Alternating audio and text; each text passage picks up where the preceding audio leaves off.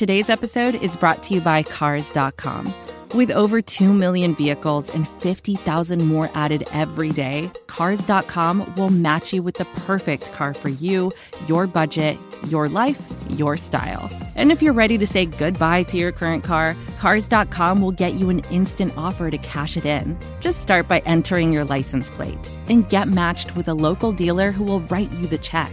So whether you're looking to buy or sell, just go to Cars.com. It's magical. Hey everyone, this is Laz Jackson of Detroit Bad Boys, and we have a special Stan Van Gundy's Been Fired edition of the podcast for you today. Uh, ben Gulker, Shameek Mohile, and I talk about the good and the bad of Stan Van Gundy's tenure with the Detroit Pistons. Uh, we also discuss suitable replacements in both the front office and on the bench as head coach uh, for the Pistons. As always, we appreciate your continued support of the podcast. The best way to do that is to share, like, and leave comments. Please leave comments on the post on Detroit Bad Boys. It's the best way for us to build the podcast according to what the fans want. In order to do that, though, you have to be following DetroitBadBoys.com, which you should be, because it's the best place on the internet for Pistons news and analysis this season. With all that said, it's time to go to work.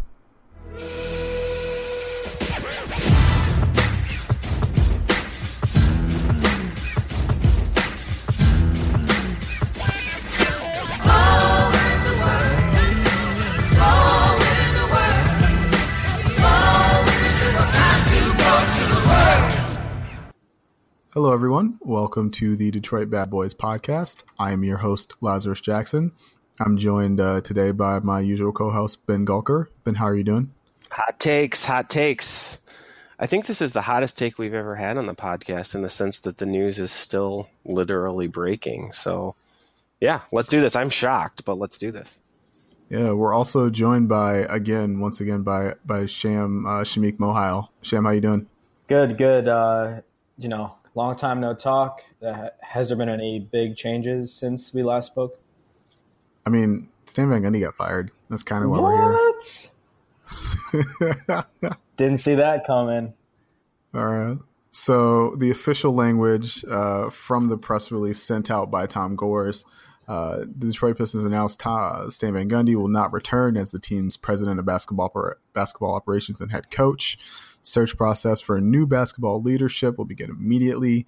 We've decided that this change is necessary to take our basketball organization to the next level. Is that a firing? That sounds like a firing. Ben, do you think that's a firing? I don't know how else to read it. I mean, it sounds like there was some sort of negotiation horse trading about what a role for Stan Van Gundy could look like in the context of like overhauling the front office and leadership and uh, Stan wasn't on board with that to whatever degree we we don't yet know. But yeah, it sounds like a firing to me. Hmm. All right. So this leaves us in a really uh, interesting position uh, with how to move forward. But first, I kind of want to look at the past and, and talk a little bit about what Stan Van Gundy did uh, for the Detroit Pistons in his four years. So uh, he only made the playoffs once in four years. But if you look at the construction, construction and talent on the roster, uh, there's definitely a more, uh, there's definitely more like NBA quality talent on the Detroit Pistons than there was in uh, in 2012 when he was hired. 20, no, 2014. Wow, 2014. Where does the time go? My gosh. Um, he made some really good trades: the Marcus Morris and Reggie Bullock trade, the Tobias Harris trade. Um, turning Tobias Harris into Blake Griffin, which your mileage may vary on, uh, turning KCP into Avery Bradley to avoid paying KCP max money, uh, the Reggie Jackson trade. Um, but he also made like a lot of bad decisions in free agency, uh, overpaying Jon Leuer and uh, Boban Marjanovic very quietly, as to not offend Ben. Jodie Meeks also was like one of those guys who was slightly overpaid, never really worked out. Uh, Langston Galloway looks to be on that track. Um, he invested heavily on the pro scouting side. I think uh, former beat reporter David Mayo like tweeted that he that Stan Van Gundy like took the front office like out of the 1990s, and I think that's like a very funny way to think about that because that immediately just made me think of the picture of Joe Dumars with two phones. The infamous photo, like the mob boss phones. the like old flip phones that like the screen would crack, but it still worked. Uh, the phones with the cord still attached to them.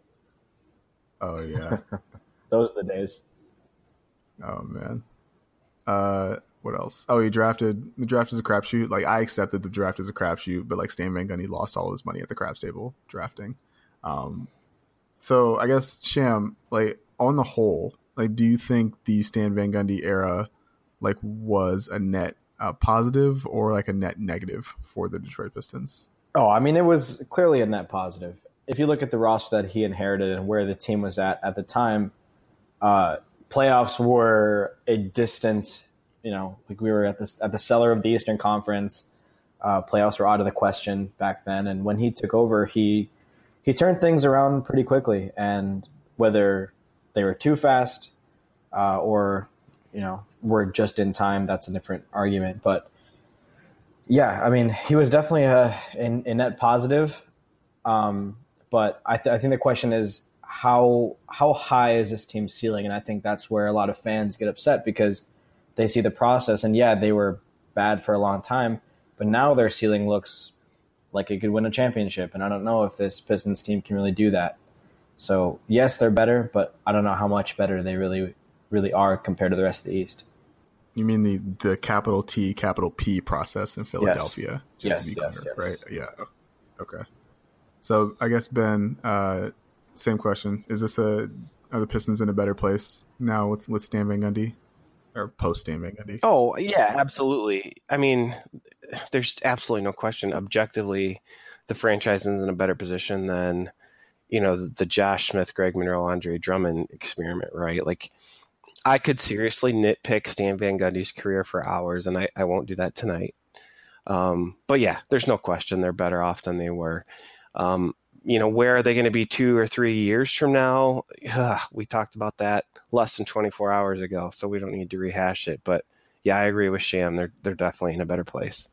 All right, so actually, I do kind of want to go into like what this team is going to look like in the future, um, and who's going to lead it.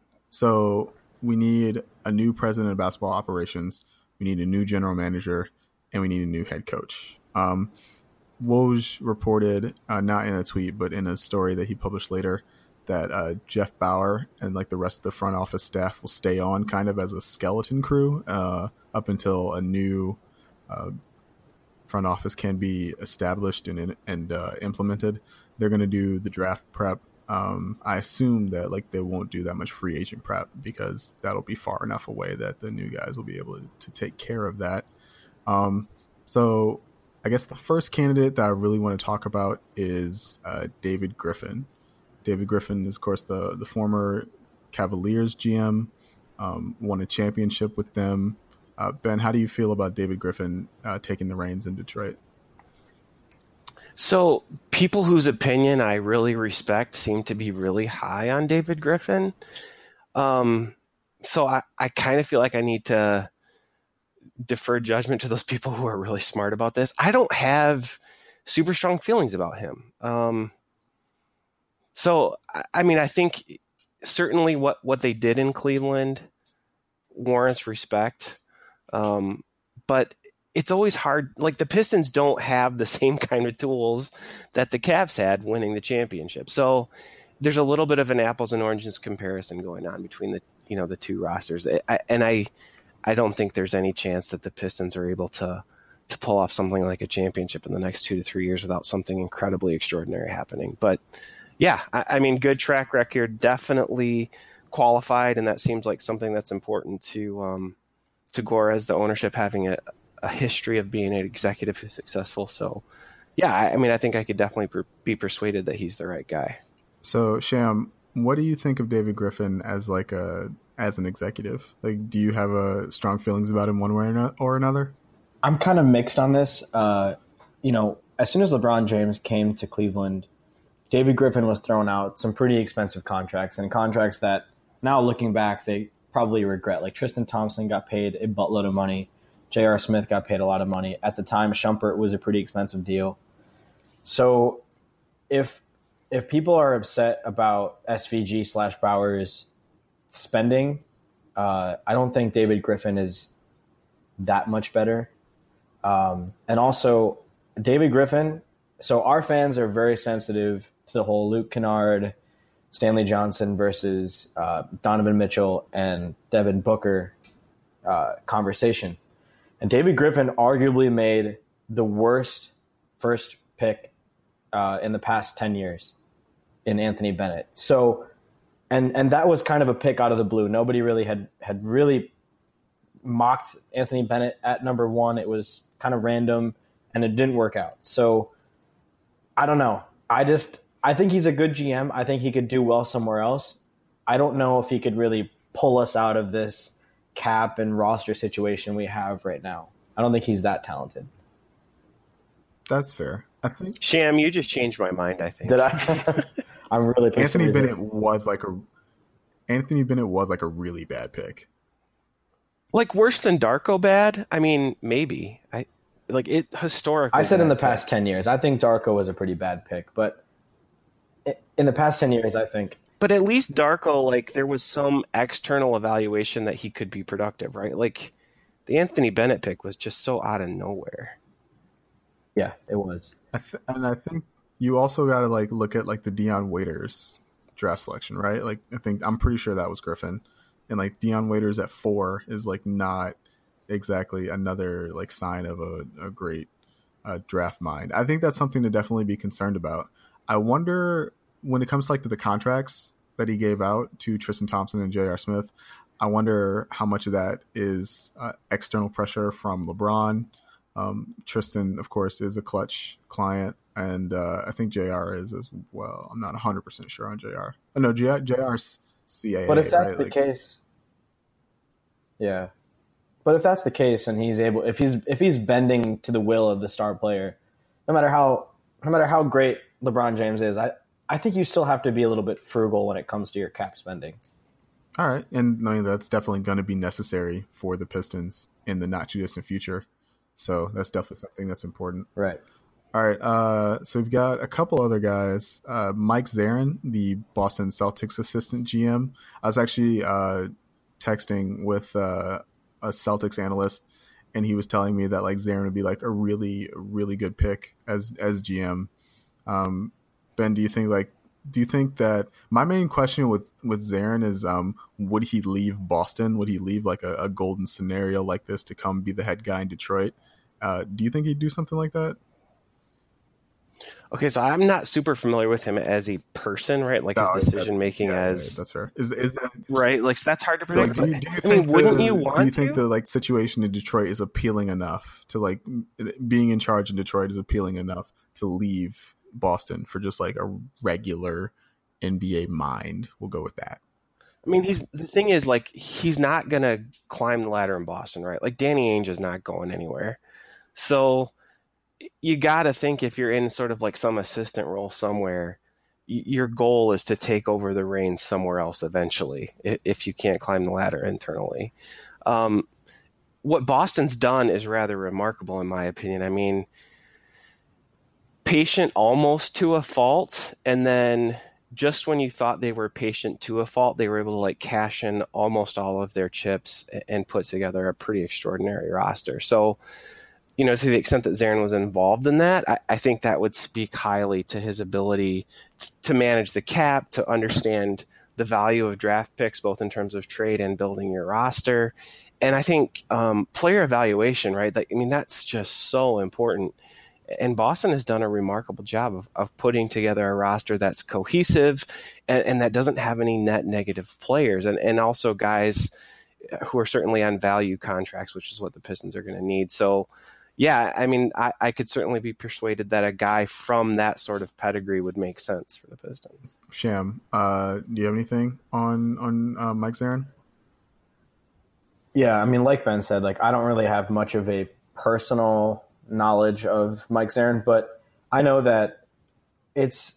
I think it's it's in the Pistons' um, advantage to kind of take advantage of a, a like an assistant GM or a, a, protege of a good GM uh, uh, who is currently in place. So uh, this like Mike Zarren situation reminds me a lot of the whole Sean Marks situation where he was a uh, was an assistant GM under the Spurs, um, and he he jumped ship and took on a pretty bad situation, I would say at the time with the Brooklyn Nets.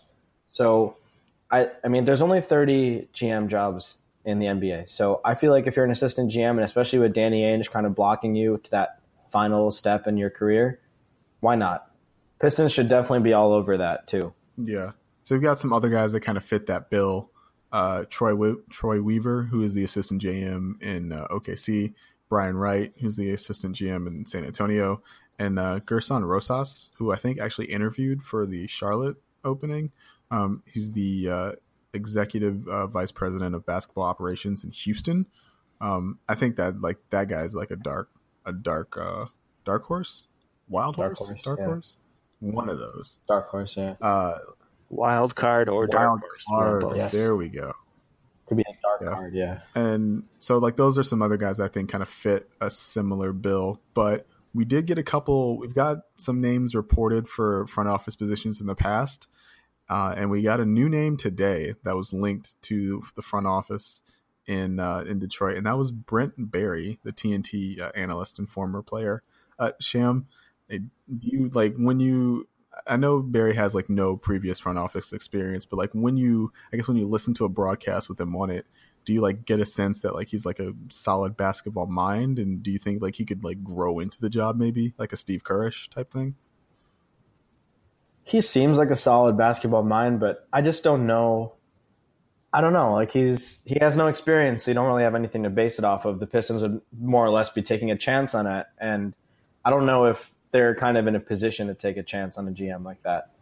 Uh, I do, I do think they they could bring him on in some other capacity um, as an assistant GM or something in the front office. Just to, I don't know what positions they have available, but just he's a he's a good basketball mind, and uh, I believe, if I'm not mistaken, Golden State was interested in him uh, a few years back, but there was something to do with his TV contracts that would conflict. So I think he's an interesting Yeah, name. that was I think part of the Zach Lowe report, uh, maybe like six months or Yeah. so back. Uh, ben, when do you uh, what do you think of Brent Barry's basketball mind when you when you listen to him talk? I enjoy listening to him talk more than I enjoy listening to Chris Webber talk, if that counts for anything. Like as far as TNT analysts go, and look, I'm a U of M fan and a huge Chris Chris Webber fan, but uh, that would be a very puzzling hire for me. Um, we obviously don't know how the front office is going to be structured, right? So, like, I, I could see the appeal of adding, you know, a couple guys with NBA experience to, to manage relationships, to recruit players, etc. But personally, I wouldn't go all in on a guy like Brent Barry, who, look, I mean, he was a productive role player in the NBA. There's no question about it, but uh, he's not in and of himself going to be attracting superstar players to Detroit, right? Like, so him as the GM would be a huge head scratcher for me. So if we're talking about uh, big names in Detroit, there's one big name we haven't mentioned yet, and that's Chauncey Billups. Uh, Sham, Ben, and I like did like half of a podcast about this, so the people kind of already know like what our thoughts are on Chauncey Billups as a as a front office manager. Uh, what do you think? Like, do you think Chauncey could, I guess, grow into the role of, of general manager in Detroit? Oh, I think he can. I think he's a really smart basketball guy. And, I mean, even when he was playing, he was probably the he was the floor general. Um, he he was a you know made a lot of good reads, you know, good X's and O's, and and whatnot. I'm just kind of hesitant with this opportunity because I know, especially with a new regime in place and given the cap cap numbers, I know that there's going to be a lot of pressure to win now, and I don't want the Pi- the the Pistons' success or lack thereof, if it comes to that, to be tied to Chauncey Billups. I think he'd be better off in a different situation, and then maybe coming to the Pistons later on. Hmm, that's interesting. Uh, ben, do you want to rehash your your Chauncey screed? Yeah, I mean, so put simply, like Chauncey is like top three or four Pistons for me all time. So just purely as a fan, I don't think my heart could handle him failing as a GM and then leaving the franchise the way Joe Dumars did. Like Agreed. that would be super super hard for me. So Yeah, I echo what Sham is saying. I think his first gig needs to be somewhere else. And five years from now, 10 years from now, if there's a way to bring him into the organization in sort of a long term capacity that isn't threatened by the ups and downs of a one or two year stretch, then I'd be for it. But uh, man, I, I, love Chauncey so much as a player, as a person. I, I would hate to see him be, you know, less than successful and have that be his lasting legacy in Detroit. I just don't want another Isiah Thomas situation where if Isiah yeah. Thomas did the job he did in Detroit, we would not think of him as the the the great point guard that he that he was. I think people when they think Joe Dumars, they don't think necessarily of his playing career in Detroit. They think of his GM time. So I don't want to soil. Yeah, they, they think of yeah. Josh Smith. I mean, yeah. It's just it's well, it's it's weird, right? Like some people think of the six straight Eastern Conference Finals, and like some people think of like Ben Gordon and Charlie Villanueva, right? Like it's it's it's different things to different people, and like I totally respect and uh, sympathize and uh, kind of uh, feel the same way myself. Ben's position of like if Chauncey Billups like did a Charlie Villanueva like free agent signing, like I would I would feel like terrible about having to uh, divorce myself from him from like that would that would just really be awful. And so I think I think Chauncey is like a good name for like fan excitement. Um, I don't know if the situation is right, and I don't know if the timing is right. Um, and yeah, that's that's Chauncey Billups, Pistons GM candidate. People get people get really sad on Twitter when you're like Chauncey Billups, like I don't want Chauncey Billups as GM for this team, but like it's it's really just not a very good idea, and like I hate to tell you that to you guys, but it's, it's just kind of not. Um, who else we got? Oh, we got uh, one more guy that I think um, is like kind of on the bottom tier of guys I would think about would be Rich Rich Cho, the uh, newly deposed general manager of the Charlotte Hornets. Um, prior to that, though, he was the general manager in Portland, or he was part of the front office team in Portland, and uh, was was kind of uh, was very much admired there for um, assembling a team I think that is in a very similar situation to Detroit. Like not a huge market, but a very like passionate and rabid uh, fan base who demanded, um, I think outsides out outsize expectations, um, and they delivered that you know for a time with Lamarcus and uh, Brandon Roy and the likes of those guys. So um, Ben, what do you, do you do? You have any feelings toward Rich Cho, or is that just like another kind of like rumor that you kind of just don't care about? No, I so this is a guy who I actually do like, and Charlotte's a team to me that I've said this before on the podcast. Like when you look at them on paper, I really feel like they should be better than they are. Uh, and so I can't help but wondering if there's some sort of disconnect between the players and coach or locker room or whatever. Um, but at the same time, they they haven't won, and that's kind of the same thing as Stan Van Gundy is facing right now. Like, yeah, you can explain a number of scenarios in which the Pistons are better than they were. You can explain a number of scenarios in which the Hornets are better than they were. So I'm not sure how much traction he gets, but I think the the Portland run probably looks a little better than the, the Charlotte run if wins and losses are what you're concerned with. Sham, how do you feel about Rich Cho? No thanks. I wouldn't touch him at all. He okay, first of all, when he was in Portland, he wasn't it's not like he he was there to there long enough to make a substantial difference. He was there for I believe less than a year, um, and then after that he was fired, and then Charlotte picked him up right away. So I feel like Portland didn't necessarily want to keep him around, so I'm just hesitant as to why. And then after seeing the job he did in Charlotte with throwing out massive amounts of money to Nicholas Batum, who, if if you hated the fact that SVG brought Jameer Nelson back. Uh, Rich Cho kind of did the same thing by bringing Nicholas Batum back and then throwing him a bunch of money. Um, and then the Dwight Howard giving him 25 or 23 million. Well, that was a trade, right? Like Atlanta gave him that money and then promptly but, traded him the year after. But just making the deal for that and having that amount of money on the books and expecting to be competitive, but really not. I I don't have any faith in in in him um, when it comes to bringing us out of this cap hell that we are or making the best out of what we have. I don't think that he's done a good job in a very similar situation. So I, no thanks. All right, that's fair. Uh, you okay, Sham? Everything good? Yeah, yeah. Some uh, There's some uh, some ambulance going by. All right, so I want to move out of the front office and onto the court with uh, a couple of coaching candidates. Um, the, the big name, I think actually Vince actually said that um, the first names that to come out of the kind of what they were expecting or looking for in coaches was uh, was Jerry Stackhouse and uh, Mike Budenholzer, as those are two very different like candidates, right? Jerry Stackhouse obviously has never um, had a, had an NBA head coaching job. Um, only been, um, I think, a G League coach for maybe uh, four or five years. Not like a long time, but not like a super long time. Mike Budenholzer, on the other hand, has been like a Spurs assistant for 10 plus years and has coached the Hawks for like the last four years uh, before getting fired um, this past season.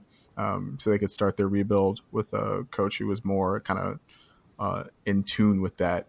Um, Sham, what do you uh, what do you think of either of those names? Like you can go in either direction. Like which which one of those guys appeals more to your sense of like what the Pistons need in a coach? Oh, Budenholzer. Budenholzer is my number one pick if I had to choose. I think I think this roster and the personalities in this team need somebody who's kind of proven himself more or less or has kind of an experience um, dealing with NBA rosters and drawing up NBA plays and whatnot. I think Stackhouse will be a good coach at some point, but I just like the like the same feelings I had towards Chauncey and that hometown kind of don't want to ruin that that uh, that positive view of him.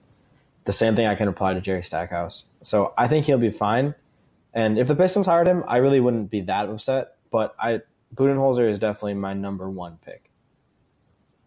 So, what makes him your number one pick? Is it just like the success in Atlanta? Is it the Spurs background? Is it like something he does specifically, like schematically? Like, what is it? It's it's a combination of all three.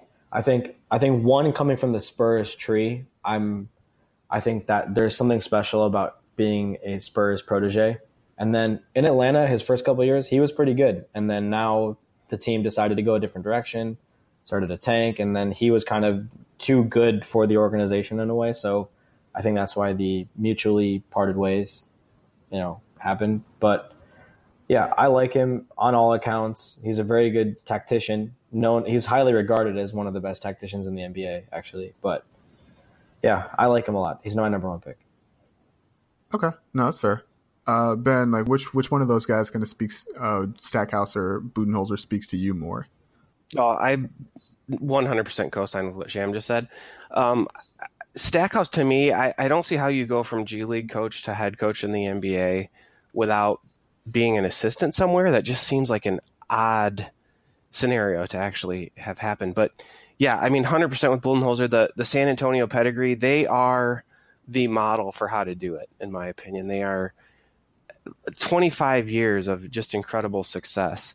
Um, I agree also he's a tactician offensively in particular. If I were making the hire for head coach, I would be looking at offense before I would be looking at defense. And I think when you look at Atlanta's best season, what they did offensively was absolutely remarkable. Um, and the, the Pistons, I, I, think if they're going to be successful with this roster, are going to have to squeeze out every last advantage out of the, the big three that they have currently Reggie, Andre, and Blake Griffin.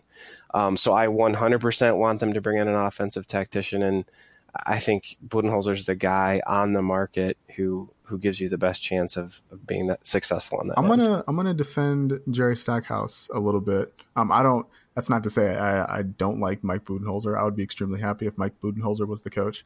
But uh, but to me, like being the the head coach of a, a championship winning G League team, which is like I, I know like ooh a championship team in the G League, like who cares? But uh, to me, like that's like a really good indication of like what you can do like as a head coach, right? Um, the talent level in the G League is like obviously not what it is uh, in the NBA. The the scheduling is is very very different. Like you're taking buses instead of like private planes.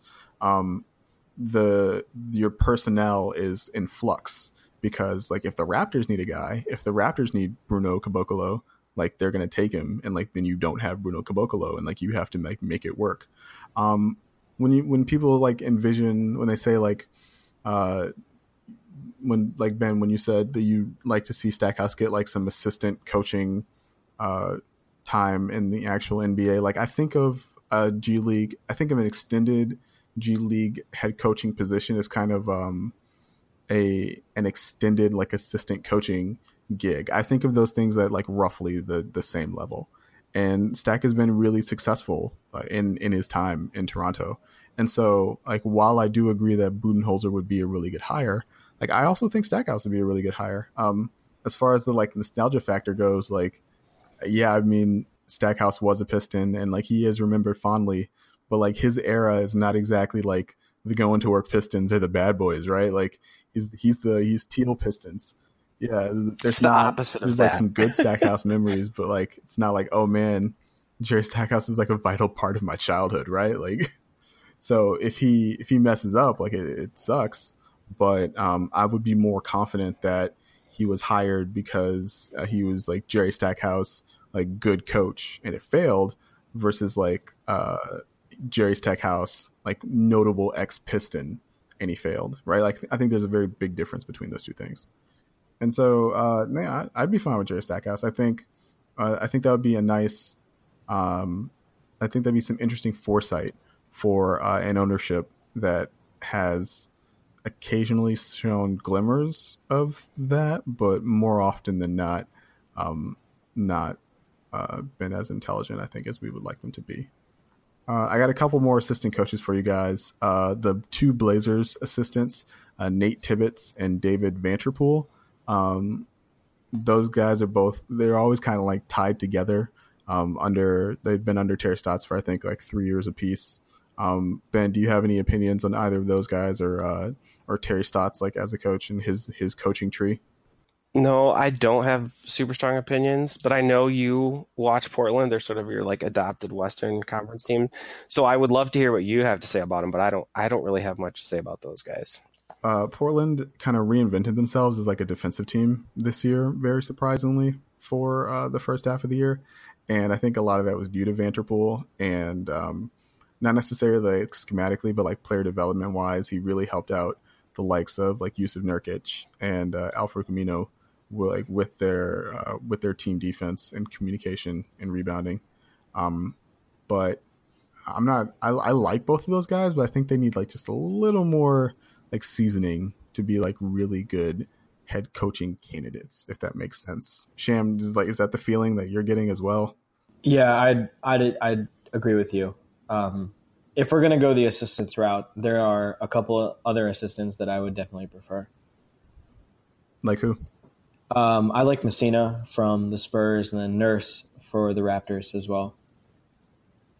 So Nick Nurse is really interesting, right? Because um, like that's the Toronto assistant coach. He was credited um, very highly with like helping their uh, motion offense turn around this year. And like the Pistons, obviously, like been talked about, like need an offensive infusion.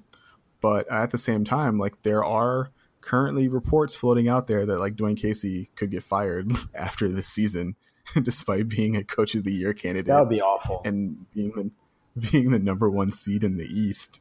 So for me, like Nurse is a guy who makes a lot of sense to step in if Casey gets fired, and so I'm I'm a little uh, less inclined to to look in that direction. But I do agree that like that's a good candidate. But like, man, that sucks for Dwayne Casey. Actually, if Casey got fired, would he be a good head coaching candidate for the Pistons? I, I was about to say that the timeline may actually work out. So Yeah, uh, you lose out on Fizdale, but you you, you hit on Dwayne Casey. um, Ettore Messina, the Spurs assistant that Ben brought up, I don't I don't really know a lot about him, and um, I am I am curious to or I try to remain like curious about Spurs people. I, I try to remain wary of taking Spurs people just because they're Spurs people. I remember when the Orlando Magic like hired Jacques Vaughn because he was a Spurs guy, and like that didn't work out miserably. And then he immediately like went back to the Spurs and continues to like be an assistant coach there. It's like who knows like if he's still a good coach or not. But um, I don't know. I just I try to main to be wary of of those guys. Um, you don't like winning? Or... no, no. I just I wonder how much of it is due to like kidding. Popovich, right? Like it's it's similar to like the Belichick coordinator thing, right? Like uh, you could hire like the Belichick the Belichick coordinator, but you're not going to get like Belichick results because there's only one Belichick. Like that's the effect I'm like trying to avoid with Yeah. that. Yeah, I hear Yeah. that. No, uh, no Eric Mangini's for for me. Um, so there are a couple more former head coaches that uh, come up occasionally. Um, Mark Jackson? Nope. Question mark. Nope. Can Yeah, we just pass wanna- on Mark didn't wanna go Jackson because Uh, in in a similar vein, uh, Jason Kidd? Question no, mark. no thanks. Ben. yeah, I'm good. okay. Um, and uh, in a sort of similar vein, but kind of not, Mike Brown. Uh, Mike Brown's the former Cleveland head coach and like current assistant in um, in Golden State. Uh, he was the head coach for a time when Steve Kerr uh, was out with his uh, back injury, I believe. Uh, Sham, did did Mike do anything in in that time to make you think that he could uh, return to a head coaching position? No, not for the Pistons. Maybe eventually if he continues to perform well under the the Warriors, but no thanks. there are better options. Yeah, I mean the Warriors like Alvin Gentry and Luke Walton are like out of that tree, and like those guys have had relative success. Like Luke Walton has been a much better coach than I, than I anticipated. Um, I thought that was just like straight nepotism, but like no, he's actually like good at this thing. So that dude has some serious pedigree though, like playing for Phil Jackson, the greatest mind of his generation, and then, I mean, dude is a lot smarter basketball, like a lot smarter basketball mind than he was a productive player. yeah, if that makes I, I had no idea of his basketball mind though, because I, I if if you just looked at his on court performance, well, if you looked at his on court performance, he was always like a really high basketball IQ guy. But uh, I didn't know how that would translate, especially in like a, a head coaching position when he's so young. But like that's worked out really well for the Lakers, and like I, I the league is more interesting when the Lakers and the Knicks are good. So like I hope I hope those those things continue to happen. But like I would not try to break my neck trying to find the next Luke Walton. You know, if that makes any sense. And it's not like he's a young, like you know, uh, going back to Mike Brown. It's not like he's a young coach. He's kind of been around the league for a while, so I, I don't necessarily want to attribute all of the Golden State success to him. But, You know, I, I still think his his Cleveland performance is more reflective of his coaching than the Golden State performance. That's fair. That's fair. So Yeah, and if you think like Stan Van Gundy plays slow, like Mike Brown Yeah. plays slow. yeah, that's not going to fix what ails the Pistons. You're right. Um, and so now this is kind of like the open session for Ben. Ben, you're much more in tune with uh, the college coaches than than I am. Are there any college coaches that kind of stand out to you as as potential uh, Pistons hires?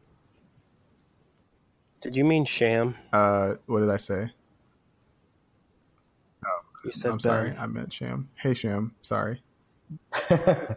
Same question. You know, I'm honestly there's only one co- college coach that I think is worth considering, and that's Jay Wright. I think he he runs a modern NBA style offense, and he has he he's been successful in the NCAA, and I, I think he may be willing to make a jump for the right team. But at the same time, like you know, we're asking if the Pistons if if if Jay Wright is a good fit for the Pistons. I don't know if the Pistons are a good fit for Jay Wright. So, like I said, there's like those those assistants and Mike Budenholzer are definitely my preferred options, but I guess it wouldn't hurt having a Jay Wright interview. All right, that's fair. Uh, yeah, I, he's that's Villanova, right? Yeah, Yeah, yeah. I would not leave that situation uh, anytime soon. I wouldn't either. Not for the Pistons. No. No not way. for not for like any NBA job. That's not that's not like Butler, right? Like that's a pretty high profile job, and he's been really successful in it. Like that's the kind of thing where And it's just so uncommon for a guy to transition from high profile NCAA to successful NBA coach. It just doesn't happen that often. True. And like I was and if you're Jay Wright, right? Like if you're successful for another couple years, like you can leverage that into a Krzyzewski type situation where like you're the coach at a place for 20 plus years. Like you and then you like you are the college. Like that's a level I think of uh, a power and prestige that you just like won't get in the NBA. And so uh, I I would be loath to give that give that up personally. And I don't know a lot about Jay Wright, but I don't I don't know how willing he would be to to part with that for for this specific opportunity. Yeah, that's we'll true. Say. Laz, I have a name for you that I that I actually saw on Twitter today. Yo, hit me. Tom Izzo. Oh God. Uh... you knew it was coming.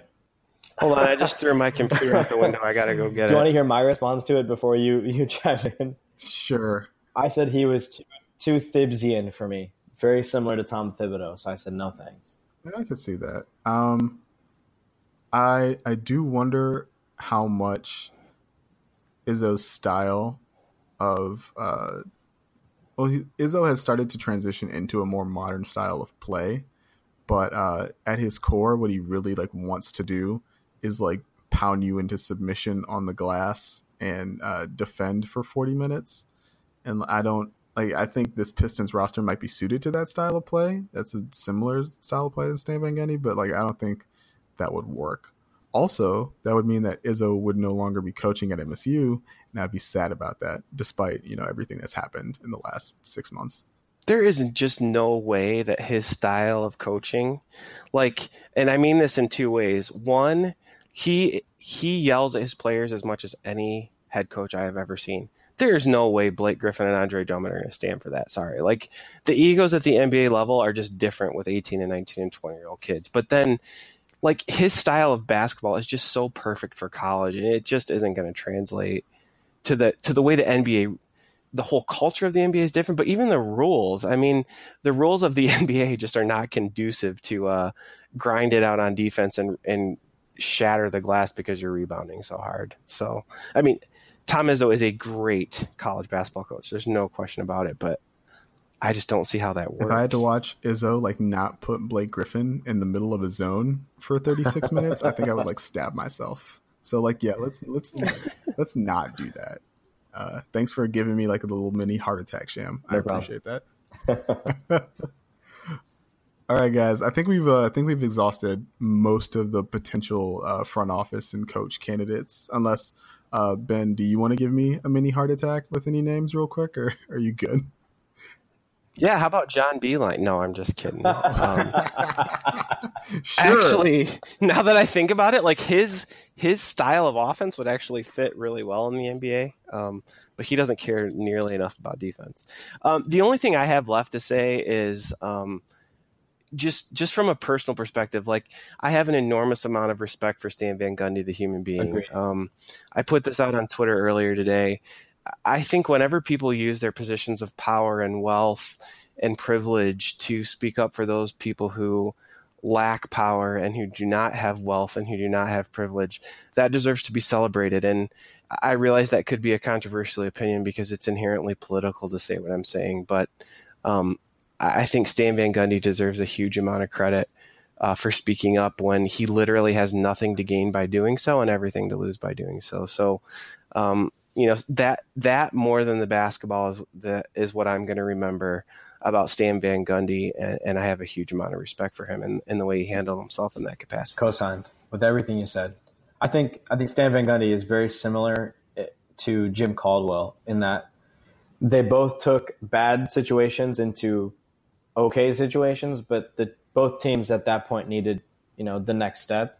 Both are really nice guys. Stan Van Gundy has done a lot for the community he's a really good guy. I I don't hate him in any way. Hate him as a coach, not as, as a person. That's a very interesting comparison, Sham, because like when the I had a very like similar crisis of confidence, like when the uh, Jim Caldwell was firings were like swirling the rumors about that. I was like, man, like this guy, this guy did everything I think you would ask an NFL head coach to do except like have playoff success. He did literally everything else. And uh, and like, is that enough to get fired? And and it was, and the, that has also been the case for Stan Van Gundy. Um, I think the Lions did a, a relatively good job with his replacement, and uh, the replacement in Detroit for the Pistons uh, remains to be seen. But I hope, I definitely hope the Pistons can get their version of uh, of Matt Patricia. and uh, that's that's our crossover episode. All right, uh, Sham, do you have any uh, any final thoughts before we sign off? Uh, this next coach and next front office uh, just needs to find a way to, in my opinion, use the pieces that are there and and figure out how to be successful with them. And I think the one guy, and I, I had tweeted this earlier, uh, the one guy that I think this new coach really needs to focus on figuring out a role for and figuring out how he fits within the Pistons system, or I guess the new coach's system, is Stanley Johnson. Because I because I think we've all seen that he's had a a lot of potential, but I think we all can agree that he really hasn't been used in the correct way under Stan Van Gundy. So I'm curious to see what this coach does with him in terms of development because he's a good player. I hope they trade him. Ooh. Well, we can talk about that uh, in the future, though. Uh, Either we can leave some more. I feel like I just won you over to what I've been saying for the past two years, Yeah, I mean, Laz, and I, yeah, I feel we good. spend a lot about of time together, Ben. It happens. All right. Uh. No, but Sham, I actually I 100% agree. I I like I like the way you put that. I, I think that was very well said. but just don't want to trade him. nah, nah, nah. I, I, I'm torn. I would. l- I, I acknowledge that he would be. He's the. He's he's the guy that makes the most sense to trade. Um, and like on both sides, like for the Pistons and for any other team, like trying to receive uh, pieces from the Pistons, and uh, that duality like makes it a risk to do so. But one, I I'm starting to think is a worthwhile one for both sides. Uh, all right, so that's pretty much it. Uh, we we did pretty good job uh, with everything. We hit all the names I think that people were looking for. Um, he's Shameek Mohile. You can find him on Twitter at Sham Sham God. Uh, he's Ben Gulker. You can find him on Twitter at Br Gulker. Uh, I'm Laz Jackson. You can find me on Twitter at Laz Chance. Uh, ben and I are at Detroit Bad Boys, and you can find Sham on Twitter. I'm a free agent. Free, free agent. agent, man. And uh, we will talk to you guys in the future.